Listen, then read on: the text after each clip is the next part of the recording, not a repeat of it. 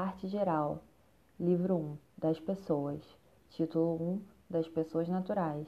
Capítulo 1. Da personalidade e da capacidade. Artigo 1. Toda pessoa é capaz de direitos e deveres na ordem civil.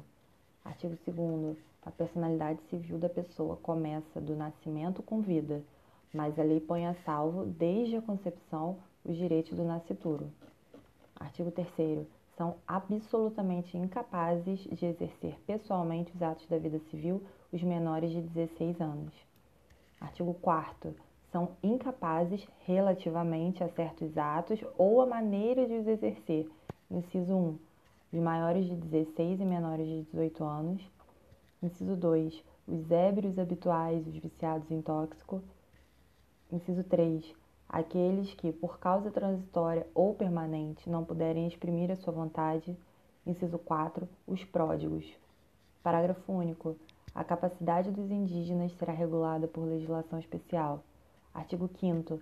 A menoridade cessa aos 18 anos completos, quando a pessoa fica habilitada à prática de todos os atos da vida civil. Parágrafo único. Cessará para os menores a incapacidade pela concessão dos pais ou de um deles na falta do outro, mediante instrumento público, independentemente de homologação judicial, ou por sentença do juiz ouvido o tutor, se o menor tiver 16 anos completos. 2. Pelo casamento. 3. Pelo exercício de emprego público efetivo. 4. Pela colação de grau em curso de ensino superior. 5 pelo estabelecimento civil ou comercial ou pela existência de relação de emprego, desde que, em função deles, o menor com 16 anos completos tenha economia própria. Artigo 6. A existência da pessoa natural termina com a morte. Presume-se esta, quanto aos ausentes, nos casos em que a lei autoriza a abertura de sucessão definitiva. Artigo 7. Pode ser declarada a morte presumida sem decretação de ausência 1. Se for extremamente provável a morte de quem estava em perigo de vida. 2. Se alguém desaparecido em campanha ou feito prisioneiro não for encontrado até dois anos após o término da guerra.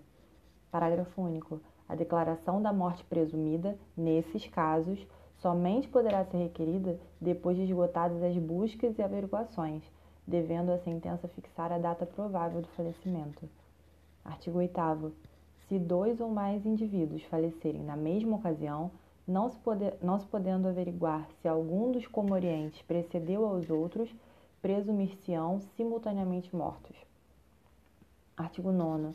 Serão registrados em registro público 1. Um, os nascimentos, casamentos e óbitos. 2. A emancipação por outorga dos pais ou por sentença do juiz. 3. A interdição por incapacidade absoluta ou relativa. 4. A sentença declaratória de ausência e de morte presumida. Artigo 10. Far-se-á averbação em registro público 1. Um, das sentenças que decretem a nulidade ou anulação do casamento, o divórcio, a separação judicial e o restabelecimento da sociedade conjugal. 2. Dos atos judiciais ou extrajudiciais que declararem ou reconhecerem a filiação.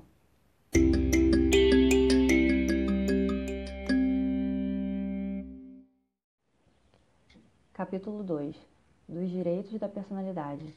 Artigo 11. Com exceção dos casos previstos em lei, os direitos da personalidade são intransmissíveis e irrenunciáveis, não podendo o seu exercício sofrer limitação voluntária. Artigo 12. Pode-se exigir que cesse a ameaça ou a lesão a direito da personalidade e reclamar perda de danos sem prejuízo de outras sanções previstas em lei. Parágrafo único em se tratando de morto, terá legitimação para requerer a medida prevista neste artigo o cônjuge sobrevivente ou qualquer parente em linha reta, colateral ou até o quarto grau. Artigo 13. Salvo por exigência médica, é defeso o ato de disposição do próprio corpo, quando importar diminuição permanente da integridade, da integridade física ou contrariar os bons costumes. Parágrafo único. O ato previsto neste artigo será admitido para fins de transplante na forma estabelecida em lei especial. Artigo 14. É válida com objetivo científico ou altruístico a disposição gratuita do próprio corpo no todo ou em parte para depois da morte. Parágrafo único. O ato de disposição pode ser livremente revogado a qualquer tempo. Artigo 15. Ninguém pode ser constrangido a submeter-se, com risco de vida, a tratamento médico ou a intervenção cirúrgica. Artigo 16. Toda pessoa tem direito ao nome, nele compreendidos o prenome e o sobrenome. Artigo 17. O nome da pessoa não pode ser empregado por outrem em publicações ou representações que a exponham ao, ao desprezo público, ainda quando não haja intenção difamatória. Artigo 18. Sem autorização, não se pode usar o nome alheio em propaganda comercial. Artigo 19. O pseudônimo adotado para atividades lícitas goza da proteção que se dá ao nome. Artigo 20. Salvo se autorizadas ou se necessárias à administração da justiça ou manutenção da ordem pública, a divulgação de escritos, a transmissão da palavra ou a publicação, a exposição ou a utilização da imagem de uma pessoa poderão ser proibidas a seu requerimento e sem prejuízo da indenização que couber e se lhe atingirem a honra, a boa fama ou a respeitabilidade, ou se se destinarem a fins comerciais. Parágrafo único. Em se tratando de morto ou de ausente, são partes legítimas para requerer essa proteção o cônjuge, os ascendentes ou os descendentes. Artigo 21. A vida privada da pessoa natural é inviolável e o juiz, a requerimento do interessado, adotará as providências necessárias para impedir ou fazer cessar ato contrário a essa norma.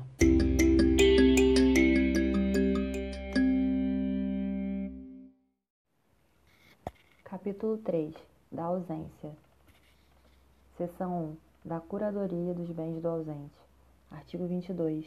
Desaparecendo uma pessoa do seu domicílio sem dela haver notícia, se não houver deixado representante ou procurador a quem caiba administrar-lhe os bens, o juiz, a requerimento de qualquer interessado ou do Ministério Público, declarará a ausência e nomear-lhe-á curador. Artigo 23. Também se declarará a ausência e se nomeará curador quando o ausente deixar mandatário que não queira ou não possa estabelecer ou continuar o mandato, ou se os seus poderes forem insuficientes. Artigo 24. O juiz que nomear o curador fixar-lhe-á os poderes e obrigações, conforme as circunstâncias, observando no que for aplicável o disposto a respeito dos tutores e curadores. Artigo 25.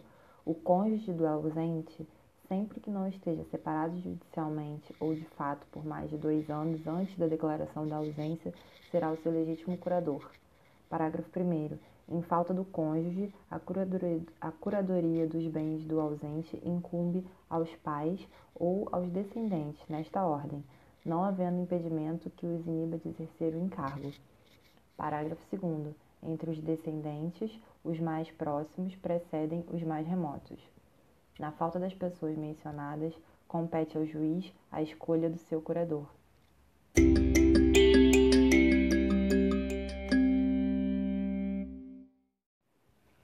Seção 2. Da Associação Provisória. Artigo 26.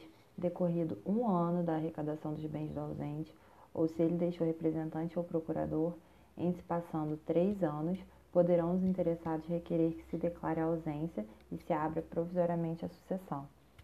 Artigo 27. Para o efeito previsto no artigo anterior, somente se consideram interessados 1. Um, o cônjuge não separado judicialmente. 2. Os herdeiros presumidos legítimos ou testamentários. 3. Os que tiverem sobre os bens do ausente direito dependente de sua morte. 4. Os credores de obrigações vencidas e não pagas. Artigo 28. A sentença que determinar a abertura da sucessão provisória só produzirá efeito 180 dias depois de publicada pela imprensa, mas logo que passe em julgado, proceder-se à abertura do testamento, se houver, e ao inventário e partilha dos bens, como se o ausente fosse falecido. Parágrafo 1. Findo o prazo a que se refere o artigo 26, um ano da, declara da arrecadação dos bens. e não havendo interessados na sucessão provisória, cumpre o Ministério Público requerê-la ao juízo competente. Não comparecendo herdeiro ou interessado para requerer o inventário, até 30 dias depois de passar em julgado a sentença que mandar abrir a sucessão provisória, proceder-se-á à arrecadação dos bens do ausente, pela forma estabelecida nos artigos 1819 a 1823. Artigo 29. Antes da partilha, o juiz, quando julgar conveniente, ordenará a conversão dos bens móveis sujeitos a deterioração ou a extravio em imóveis ou em títulos garantidos pela União. Artigo 30.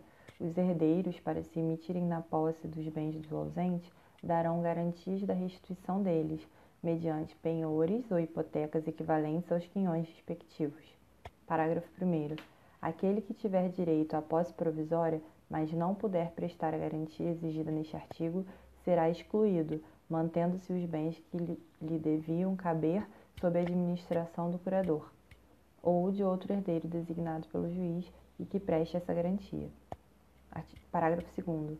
Os ascendentes, os descendentes e o cônjuge, uma vez provada a sua qualidade de herdeiros, poderão, independentemente de garantia, entrar na posse dos bens do ausente.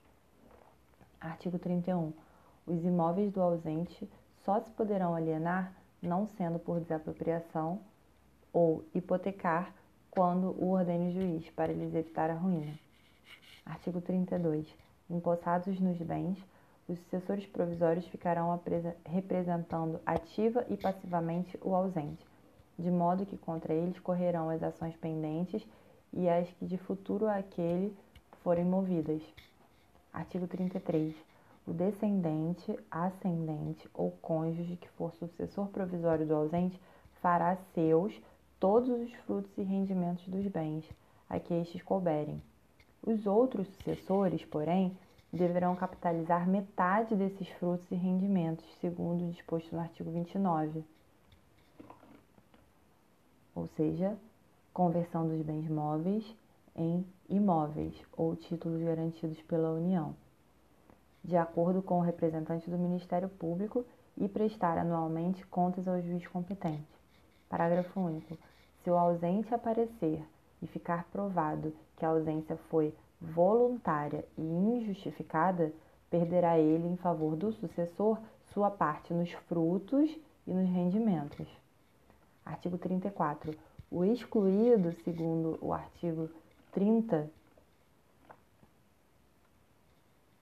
são os herdeiros que não derem garantia para emissão na posse dos bens. Voltando, artigo 34. O excluído, segundo o artigo 30, ou seja, os que não derem garantia para emissão na posse, poderá, justificando falta de meios, requerer que lhe seja entregue metade dos rendimentos do quinhão que lhe tocaria. Artigo 35. Se durante a posse provisória se provar a época exata do falecimento do ausente, considerar-se-á nessa data aberta a sucessão, em favor de todos os herdeiros que o eram aquele tempo. Artigo 36. Se o ausente aparecer, ou se lhe provar a existência depois de estabelecida a posse provisória, cessarão para logo as vantagens dos sucessores nela emitidos, ficando todavia obrigados a tomar as medidas assecuratórias precisas até a entrega dos bens ao seu dono.